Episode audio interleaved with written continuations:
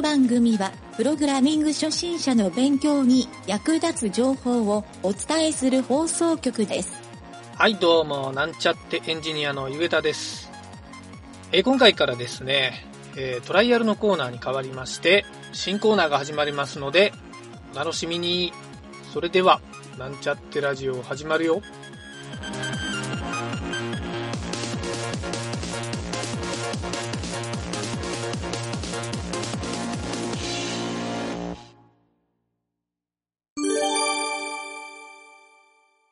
ンポイントアドバイスのコーナーに行きたいと思います。今回はですね、ランプっていうことについてお話ししてみたいと思います。えー聞いたことある人もない人もいるかもしれませんが、ランプっていう言葉をですね、説明すると、LAMP っていうふうに書いて、ランプっていうふうに呼ばれてるんですけど、具体的には、L が Linux で、A が Apache、M が MySQL、P が PHP。これをですね、インターネットが盛んになってきた当初ぐらいに、こうしたあの、まあ、Linux とか Apache とか MySQL っていうデータベースと PHP を組み合わせてホームページを作るっていう技術が非常にこう流行ってきたというか、えーこれを持ってる人がいれば、ウェブサイトが構築できるっていう基本のスキルセットっていうふうに言われてましたね。はい。で、ここ最近ですね、ここのランプ、まあ、ランプっていう言葉自体もあまり聞かなくなってきたんですけど、ランプの内容がやっぱり時代の進化とともに変わってきているので、その内容も説明してみると、まあ、L の Linux は変わらないんですが、A がですね、Apache と EngineX。はい。EngineX っていうのが新しく出てきてですね、かなり主流になってきてるようです。M は MySQL っていうデータベースなんですけど、データベースの種類も非常に増えてきていて、もともとあったんですけど、MySQL だけがちょっとフューチャーされてた感じなんですけど、えー MySQL の他にも、Postgres、まあ、Postgre って言われるのと、えー SQLite、Oracle、SQL サーバー、これマイクロソフトですね。はい。またですね、この SQL 以外のデータベース技術で、MongoDB とか Redis とか Cassandra っていう、まあ、いわゆるノン SQL って言われる、まあ、真逆の技術みたいに聞こえるんですけど、いわゆるデータベース技術ですね。はい。ボリュームが大きくてスピードを求められるようなデータベースで非常にこう有効であるって言われてるノン SQL なんですけど、まあ、こうしたあのデータベースの技術もいろいろですね、サービスとかアプリケーションも増えてきているので、こういう知識も必要なのかなと思いますね。で、最後に P なんですけど、えー PHP はもちろんなんですけど、 Perl、Perl もかなり昔からあるので、えー当初 PHP とパールがセットで言われてた時期もありましたね。はい。あと、まあ、Python と Ruby っていうのは、ここ最近いろいろ機械学習とか、えーまあ、Ruby も Rails とかも流行ってきて、非常にこう、ランプの P に当たるところ、Python はまあ頭文字が P なので、ランプって言われることも多いかと思うんですけど、Ruby がですね、まあ、この P の代わりになっているケースもよく見かけますね。まあ、他にもですね、この P の部分がですね、えー Node.js とか Go 言語、またちょっと古いんですけど C 言語でやってるっていう企業とかも、最近お話伺った中でそういうのも聞いたことがあるので、えーまあ比較的ですね、ここも多様化してきてるんじゃないかなというふうに考えられます。はい。まあこうしてですね、時代がこう進んできて、中身が変わってくるっていうのは、まあよくあることなんですけど、要するにですね、ここのランプっていう概念は、サーバーっていう、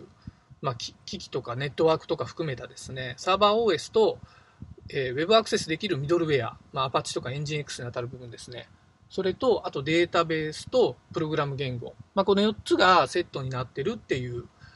のがランプっていうことで、まあ、それをスキルとして整っているのがランプエンジニアっていうふうに言われてるのが現状だと思います。はい。まあ、このランプエンジニアは聞いたことある人もない人も特に今現在ではそんなに気にする必要はないんですけどこれをですねプログラミングを学習するっていうことにですねちょっと置き換えて考えてみるとウェブエンジニアとして、えー仕事でプログラミングを活かしていきたいとでその上で企業の就職とかを考えている人は、実はこのランプのセットが会社ごとに違うと。まあ、環境セットも違うかもしれないし、言語環境とか、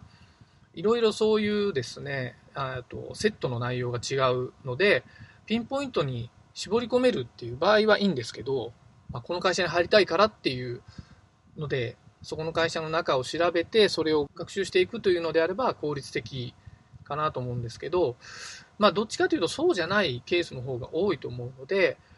まあ、僕個人としては結構ある程度広く学習するっていう気持ちも持っておいた方がいいかもしれないと考えています。はい。なので、まあ、PHP の勉強だけすればいいとか、えー、Python の勉強だけすればいいっていうのであれば、ちょっとエンジニアの領域としては狭くなってしまうかもねっていう感じですね。はい。ただし、え、ー、と、これはちょっと逆の意味もあるんですけど、自分の強みを持つということも非常に重要なので、特定のプログラム言語とか、サーバー環境とかアプリケーションに関して徹底的に学習しておくっていうことは、まあ、結構ですね、必ず成果につながるっていうのも、えー、僕の経験上からも言えると思うので、まあ、この二軸でですね、ちゃんと考えていく必要もあるかなというふうに思っております。はい。またですね、最近では、こういったあの、ランプっていう言葉も死語になってきつつあるのと同時に、やっぱりランプっていう採用をしている企業も少ないので、どちらかというと、ランプの中の一部分ですね。まあ、あの L のサーバー部分だけできるサーバーエンジニアの募集とか、他にですね、特定のプログラム言語、まあ、PHP の経験3年以上ある方とか、Python で、えー、人工知能の、えー、なんなんちゃらのコードが組める方とか、えー、データ学習できる方とかっていうのを重要視するっていう企業も増えてきてるように思います。はい。これは、あの、いろんな企業の採用ページの募集要項とか見てると、結構面白い発見もあるかもしれないんですけど、いろんなその企業によって、その採用したいっていうエンジニアの特性が違うなっていうのは、見た感じよくわかりますね。はい。まあ、どちらにしてもですね、えー、言えることはですね、プログラミングを数多く経験するっていうことは、実は就職をするっていうことではなくて、まあ、就職して企業の中でプロジェクトとして経験するっていうよりも、実は仕事として手を動かすんじゃなくて、自分でいかにプログラミングで手を動かしたかっていう、数のことを経験として考えた方がいいんじゃないかなと思いますね。はい。もちろん仕事で経験すると、まあ、先輩とかですね、会社の他の方からいろいろこう、プログラミングのコツとかですね、えー、まあ、自分の不具合とかを見つけてもらったり、そうした効率のいい場面もあるんですけど、結局は自分が手を動かさないと、そういう環境にいても成長もできないし、エンジニアとしてのスキルはあまり高くならないので、経験何年っていうよりは、これだけの数のサービスを作りましたっていう方が、よほど信用ができるエンジニアじゃないかなというふうに僕は感じております。はい。まあ最近はあまりいないかもしれないですけど、ランプエンジニアになるっていう目的よりは、こんなシステムが作りたいっていう考えられるエンジニアになった方がいいんじゃないかなというふうに考えて今回は以上になります。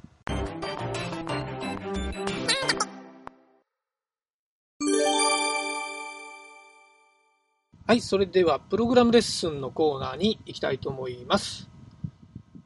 今回はですね、今までとちょっと趣旨を変えてみてですね、お題に対してプログラミングをしようっていうコーナーにしてみました。はい。これまではいろいろ JavaScript に関するプログラム言語の説明とかをしてきたんですけど、まあ、実際書いてもらったりもしましたけど、えー、やっぱりですね、自分で考えて作るっていうところも伸ばしていきたいなと思いますので、今日はお題を全部で3つ出します。その3つを自分でプログラミングしてみましょうという趣旨で行いたいと思います。はい。いつものように、ブラウザーの JavaScript コンソールを立ち上げて、そこの中にプログラムを書いてもらえれば答えが表示できるようになるはずです。はい。それでですね、今回は実はこのラジオの中で答え合わせまではしません。答えはですね、なんちゃってラジオのホームページのブログのコーナーに書いてあるので、見たいなという方とか、自分の書いたプログラムとどう違うかなとか、気になる方はそちらで答え合わせをしてください。はい。それではお題1。1から100までの数字で偶数のみを表示するプログラムを書きましょう。はい。これまでやってきた for 文と if 文を使えばできるんですけど、1点だけちょっと詳しく教えてない点があったので、それも踏まえてヒントをつけたいなと思います。はい。ヒントはですね、結構もう細かく言っちゃうんですけど、まず1から100までの数字っていうところで、法文を使うっていうのはなんとなく想像できるかなと思うんですけど、まあ、その通りで、法文を書いて、その中に if 文で偶数ですね。そこの数字が偶数か奇数かを判定して、偶数の場合にコンソールログで数字を表示すれば、偶数だけが表示されるっていうプログラムができるわけなんですけど、この時に偶数っていう判定ですね。数字が偶数だという判定は、まあ、これはあの、プログラム慣れてない人はちょっと難しく感じるかもしれないんですけど、その数字をですね、2で割って、余りがあるかどうか、まあ、0か1しか余りっていうのは出ないはずなんですけど、その計算をするっていうことですね。まあ、あの、余りの計算は余剰っていうんですけど、プログラムで通常ですね、余剰の計算は、まあ、ほとんどの言語がパーセントっていうので行います。はい。数字パーセント数字って書くと、その、その余剰が返るようになっています。例えば、10 %3 でエンターを押すと1って返ってくると思います。まあ、10割る3の余りが1っていう、まあ、答えは3余り1ですよね。はい。10%6 ってすると4が返るっていう、これが余剰の計算になります。これを使って、4分で1から100までをループさせて、その中で余剰計算で2で割って0になるもの。これが偶数の判定になります。さあ、これをですね、実際自分で書いてみましょうという、今回のテーマになります。はい、これがお題1ですね。続きまして、お題2。1から100までの数字で、今度は奇数のみを表示するプログラムを書きましょう。さっき偶数だったんですけど、今度奇数ですね。はい。まあ、ほとんどさっきと一緒になるんですけど、一箇所だけ違うところが出てくるはずなので、偶数と奇数をちゃんと判定で変更できるかっていうところがポイントになりますね。はい。これもちょっと自分でですね、実際、まあコピペしてもらってもいいんですけど、先ほどのソースを。はい、書いて、実際に奇数が、奇数だけが表示されるかどうかっていうのをやってみましょう。はい。続きまして、お題3。1から100までの数字で、3の倍数と3がつく数字で、アホになるプログラムを作りましょう。はい、どこぞの芸人のネタなんですけど、これはですね、非常にプログラムをやる上で僕いい問題だなと思って毎回出すんですけど、基本的にはさっきの応用でできますね。はい。ただ違う箇所が何箇所かあるんですが、ちょっとこれも細かなヒントをザクザクと読み上げますと、まず1から100までの数字っていうところは同じループ分ですよね。ここは一緒なんですけど、今回は3の倍数と3がつく数字っていう条件なので、単純に考えると if 文が2つ必要だなと3の倍数っていう判定と3がつく数字。はい。if 文が2つなんですけど、if 文をくっつけるときは、else if を使うっていうのを、えー、if 文のコーナーの時にちょこっとやったんですけど、えー、わからない方はですね、ちょっとググっていただいて書き方を改めて復習してもらった方がいいかもしれません。はい。で、実際にそこの if 文の中身が問題になるわけですが、えー、まず3の倍数ですね。これはさっきの偶数と奇数の応用で考えてもらうといいと思います。数字が3の倍数かどうかっていうのは、3で割ってみて余りがあるかどうか。なので、3の余剰で0が出るかどうか。3の余剰が0の場合は3の倍数ですね。はい。369を3で割ると全部余剰が0になるので、それをまず表示すると3の倍数がまず表示されます。で、続いてですね、次はちょっとだけ難しくなるんですけど、3がつく数字っていう条件なので、これはですね、実はこの3をですね、数字じゃなくて、文字列として判定しないといけなくなるんですね。なので、ちょっとこの点はですね、あんまり型のとこでもそんな深く教えなかったんですが、大文字の S で書くストリングっていう記述があるんですね、JavaScript には。はい。そういうちょっとグローバル関数で、そこに丸括弧で数字を入れると、その数字がですね、数字の型なんですけど、文字列の型に変換されます。はい。で、文字列の型に変換したものに対して、後ろにドットインデックスオブ index 大文字の O 小文字の F インデックスオフって書いて、丸括弧のそこにですね、検索をしたい文字列を入れるんですね。今回の場合はそこに3っていう文字を検索して、数字の中に3っていう文字があるかどうか。まあ、この数字は文字列に変換された数字ですね。そこに3っていう文字があるかどうかっていうのを検索するっていう書き方なんですけど、この場合、このインデックスオブっていう、この命令は、実はその文字列の中の何番目に文字があるか検索してヒットする順番を返す命令なんですね。なので、例えば13っていう数字を文字列に直してインデックスオブ3って計算すると、これで返ってくる値が1になるんですね。30っていう数字に対しては0っていう値が返ってきます。これはですね、一番先頭にヒットすると0番目からスタートして、その後1番目、2番目っていう風になるので、普通に考えた1番目は、実は2番目っていう、まあ、プログラムでよく初心者の方がミスをするゼロスタートっていう状態になるので、えー、値が返ってくるかどうかっていう風に、ちゃんとしっかり判定をしてもらいたいんですが、実は、ここはですね、その数字を判定するのではなくて、ここでですね、実は文字がヒットしない場合、ヒットしない場合は、実はこのインデックスオブはマイナス1っていう値が返ってくるんですね。はい。いわゆる負の値が返ってくるので、実は負の値が返ってこない場合が3があるっていう書き方が一番スマートになるので、ちょっと今のをですね、頭の中でまとめて書いてもらえると、えー、3がつく数字っていうのが表示できるようになると思います。それで結果それをですね、if 文をくっつけて、まあ、else if っ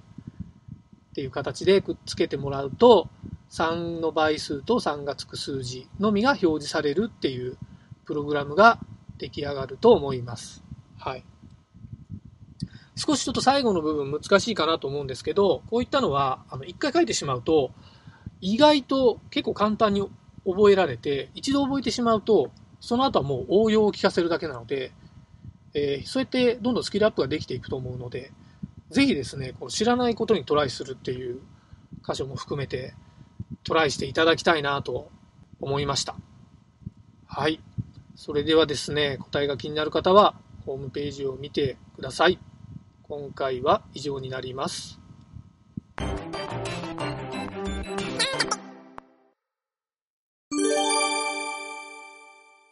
質問のコーナーに行きたいと思います。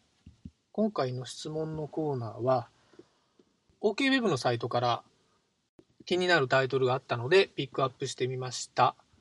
日付がですね、2018年5月26日に投稿されている質問です。1年以上放置されて回答がゼロだったので、これに対して回答したいと思います。はい。まずタイトルがですね、JavaScript で不動小数点の問題っていうことですね。えー、内容がですね、JavaScript で不動小数点の問題を解決しつつ、エバルを使った電卓を作ることはできませんか？まだありますね。ちょっとコードが書いてあるんで、コードは割愛するんですけど、プログラムでですね、ちょっと法文で中で小数点の計算をしている感じですね。小数点のですね、数字を抜き出して、計算記号、プラスマイナスかける割るに従って、マスのメソッドを順次呼び出す関数を作成すればいいのです。あ、これは電卓を作るやり方ですね。計算記号については、抜き出した数字を文字列として数えれば抜き出せるはず。このように教えてもらいましたが、正直難しすぎてさっぱりわかりません。エバルでは不動小数点の問題は解決できないのでしょうか簡単なライブラリーなどもないのでしょうかこの質問はちょっと内容が2つあるのかなと思ってですね、1つ目が、エバルを使っった電卓っていうか、エバルを使った計算っていうのは、実は文字列で、例えば数字の1たす1っていう文字列があったとして、これをエバルっていう関数に入れると、中をですね、プログラムとして書かれている文字列を実行するっていう特徴のある関数なんですけど、まあ、1たす1っていう文字列を入れると2って出てくるっていうのがエバルの処理ですね。でそういうのを文字列から計算を作ることができますかっていうところと、もう一つが不動小数点の問題を解決したいですっていう、この2点ですね。はい。ちょっとプログラムを始めたばっかりの人で不動小数点って言われると少し難しいと思うんですけど、これはまあ小数点のことですね。1.1とか1.2みたいな小数点の扱う処理のことを不動小数点といって、いろいろですね、この不動小数点の計算って、プログラムとかですね、コンピューターのハードウェア自体にバグを持ってたりすることもあるんですけど、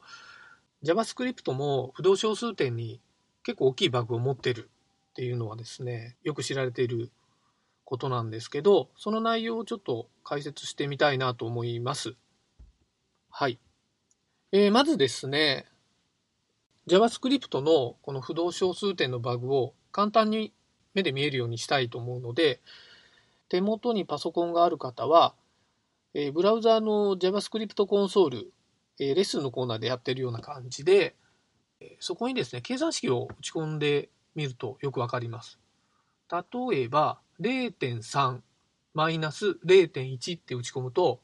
答えは0.2なんですけど、これはまあ、小学生でも計算しなくてもわかるというか、パッと見でわかるんですけど、JavaScript でこれを計算させると、0.1999999ってずっと続いて8っていうふうに返ってくるので、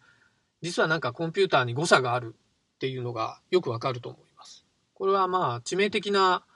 不具合なんですけど、なんでこういうことが起こるのかっていうのを知ってる人は、まあ目をつぶってるというか、まあこんなもんだなってえー、使っているのが現実ですね。実際になんでこの不動小数点の計算にバグがあるかっていうと、これはですね、ちょっと複雑な話なんですけど、コンピューターのこの不動小数点の計算っていうのは、もともと2ビットで扱うですけど、この0.1とか0.2っていう小数点の値を2ビットで扱うっていうのは、非常にこうコンピューターとしてですね、都合が悪い数字というか、まあ、要するに大変な作業が必要になるんですね。まあ、人の目でパッと見て答えが出るのにコンピューターが大変っていうのは理解しづらい人もいるかもしれないんですけど、通常ですね、こういった不動小数点の計算って64ビットっていう幅で計算するんですけど、実は JavaScript はどうやらこの幅がですね、53ビットで行っているために、計算のですね、なんか末端のところがうまく処理できていないっていうのが原因らしいですね。えー、まあ、非常に中では複雑な計算をしているっていうことなんですけど、まあ、ただ実際ですね、これを全てのブラウザが実はこの同じ値を返すので、JavaScript はこういうもんだっていうふうに考えていた方がいいかもしれません。でもですね、この方の質問の中で、ライブラリーがないかっていう話だったんですけど、探してみると、実はそのデシマル .js っていうライブラリーが GitHub にアップされているので、そちらを使うと厳密に計算ができるっていうことにはなりますね。ただし、この質問の中で eval を使った計算の結果は、このデシマル JS に反映はできないと思うので、えー、ちゃんと数字とですね、え中の符号ですね、演算の符号を抜き出して、それをデシマル JS に送ってあげるっていう、ライブラリに送ってあげるっていうやり方をしないといけなくなるので、単純にエバルで結果が出るっていう状態にはならないと思います。はい。ちょっとですね、この辺がうまくこの方のやろうとしてることとつながったかどうかはわからないんですが、ライブラリーはありますが、エバルで小数点の計算は厳しいですというのが回答になります。はい。あとはですね、本人の努力次第でツールの作成ができると思いますので、頑張ってください。以上になります。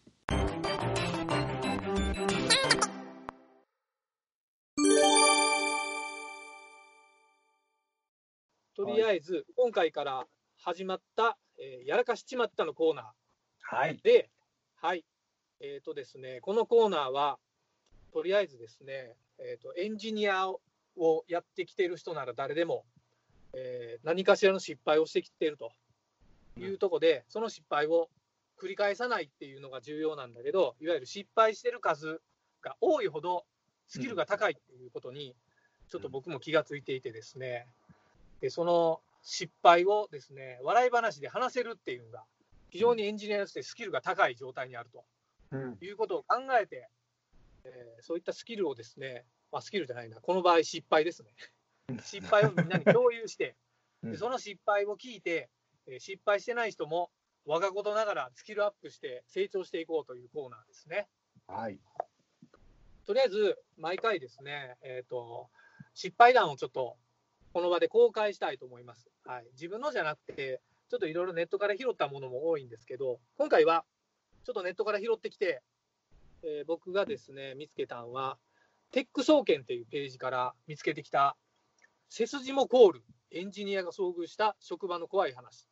うん、えーと、いくつか書いてあった中の1個、うん、本番ファイルの上書きっていう、これをですね、今日ちょっと紹介したいなと思って、僕がピックアップしてきました。はい、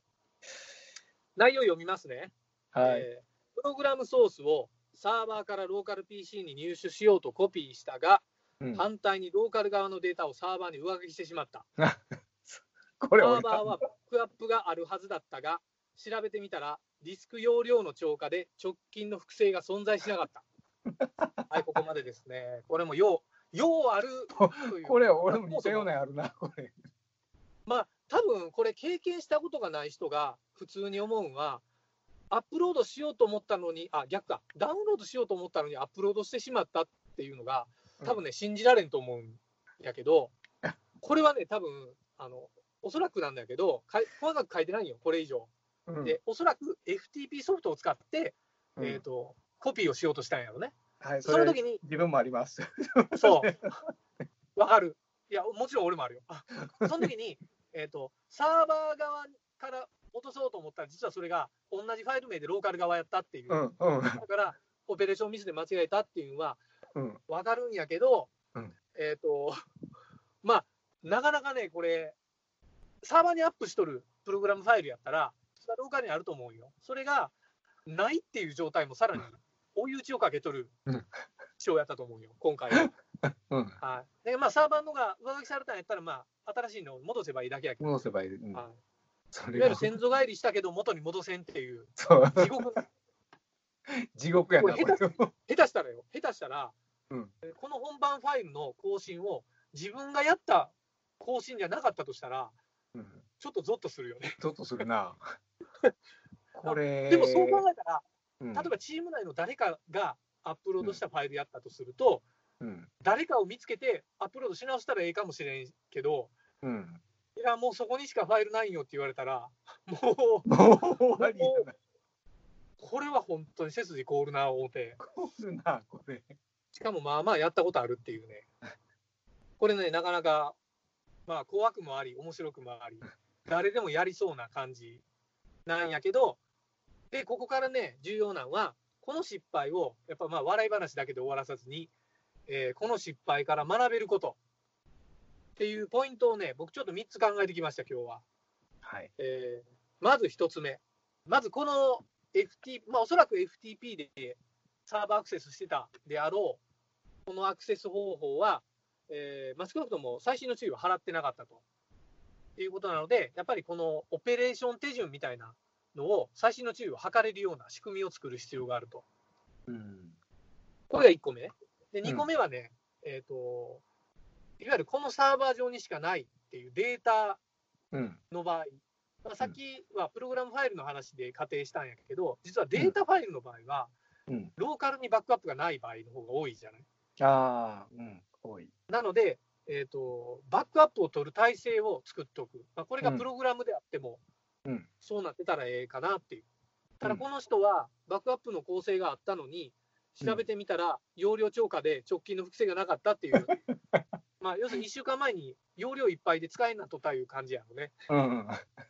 まあまあ、これもちょっと仕組みとしては必要かも。ちょっとな。3つ目はね、これは、そうあの、僕も経験したことあるんやけど、間違いをなくすために、うん手作業でのアップロードをなくすっていうやり方ねああ、。それはあるね。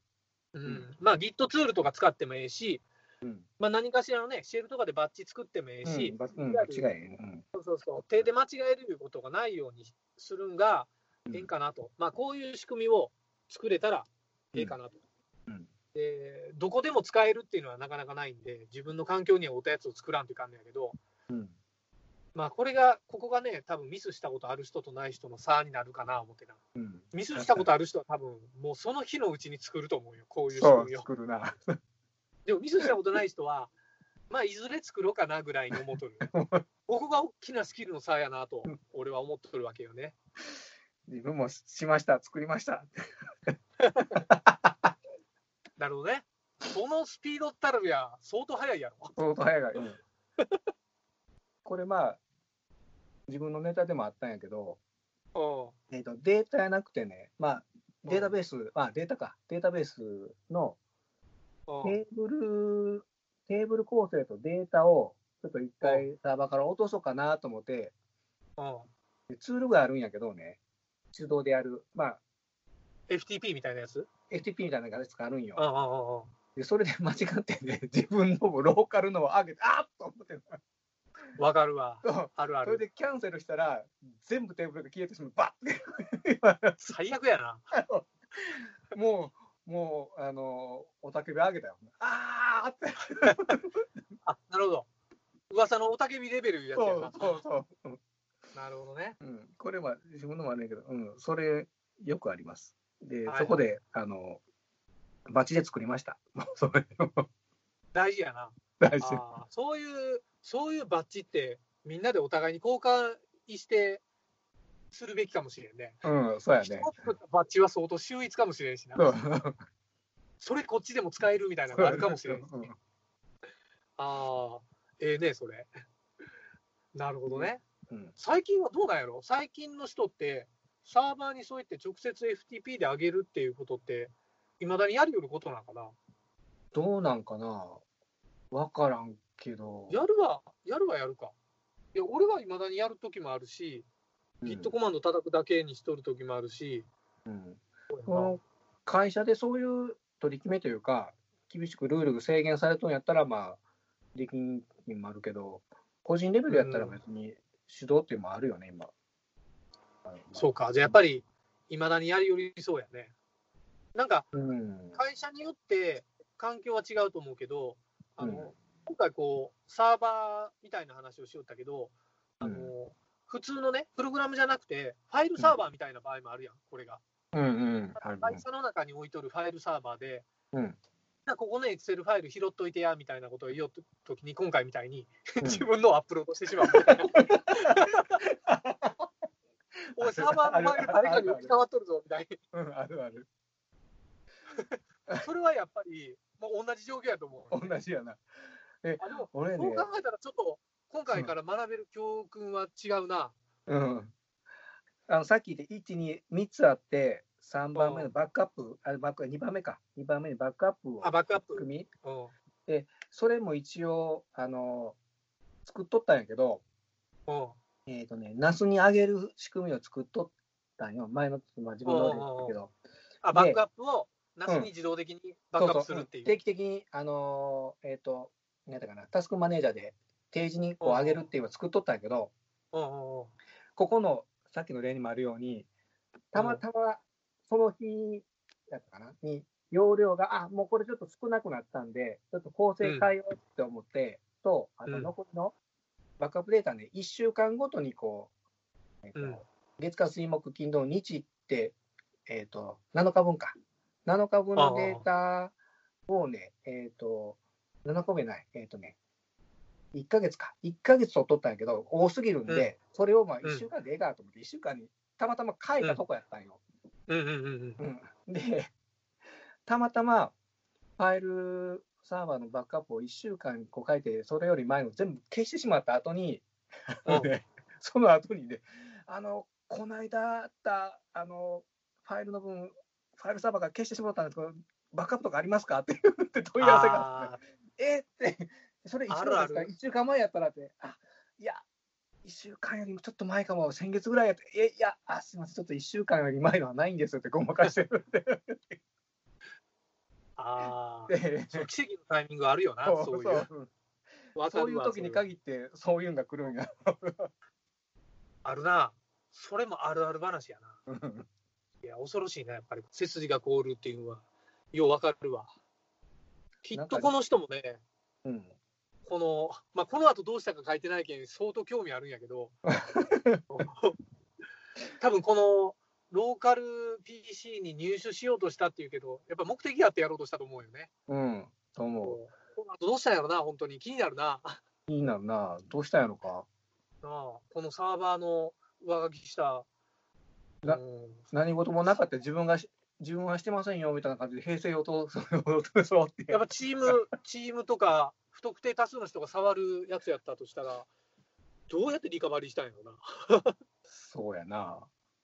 おとなしく謝ったんやろか。そこも重要やね。うん、さすがにひえ、ひらやんまりして。やり知直したんかならんぷりもあるな。知ら知らんぷりもあるよな。で俺がサーバー管理者やったら、徹底的に調べるけどな。アクセス IP アドレスからうん全部調べるけどな。犯人お前やろぐらいには言うと思うけどね。やっぱ知らんぷりは許されんと思うね。そうそうそう。あ、でもね、どっかのサイトで、えっ、とね、買い取ったんで結構興味深かったのが、いわゆるこう失敗した時に正直に言いましょうっていううんところはね、すごい納得感あったんよ。ああ、それはあるな。うんそうそうそう。失敗したことが恥ずかしいじゃなくて、言わないことの方が恥ずかしいですよっていうのは、う んそうその後絶対に困るけんね、困る、困る。うんわかるわ。あと、それをどのタイミングで切り出して言うかっていう。いや、すぐやろ、すぐやろ。こういうのって一刻も早い方がええけど。うんだってね、これ、これやった場合、俺も、俺がね、過去経験したことあるのは、次の日に気がついたみたいな時もあるけんね。ああ。その場では実は、上書きしたの気づいてなくて、うん。作業しようって、あの、なんかおかしいなとは思っとるけど、その場で気づいてなくて、うん。で、次の日になったら、なんかサーバーのプログラムが正常に動いてないみたいなんで、あ、やべえ、やらかししまっとったみたいなのは。経験があるから、うんじゃけんね、その場合は、ちょっと、一日経っとるけん言いづらなっとるよね。言いづらいな。その場であーって言うた瞬間は言いやすいんよ、すごい。うんお前なんかやったのか言ったら、いや、実はって言いやすいんやけど、そのタイミングを逃したらもう地獄やね。うんうんもう言うに言えんなるタイミングって絶対あるけんね。あるある。いやー、おもろいわ。とりあえずじゃあまあ、こういうネタをうん。ちょっと毎回発表してみようかな思って。やらかしまったコーナー。いいですね。やなかならかちょっと、なかなか盛り上がるコーナーやと思うんで。まあそんな感じで、こんな感じで。お疲れ様です。お疲れ様でした。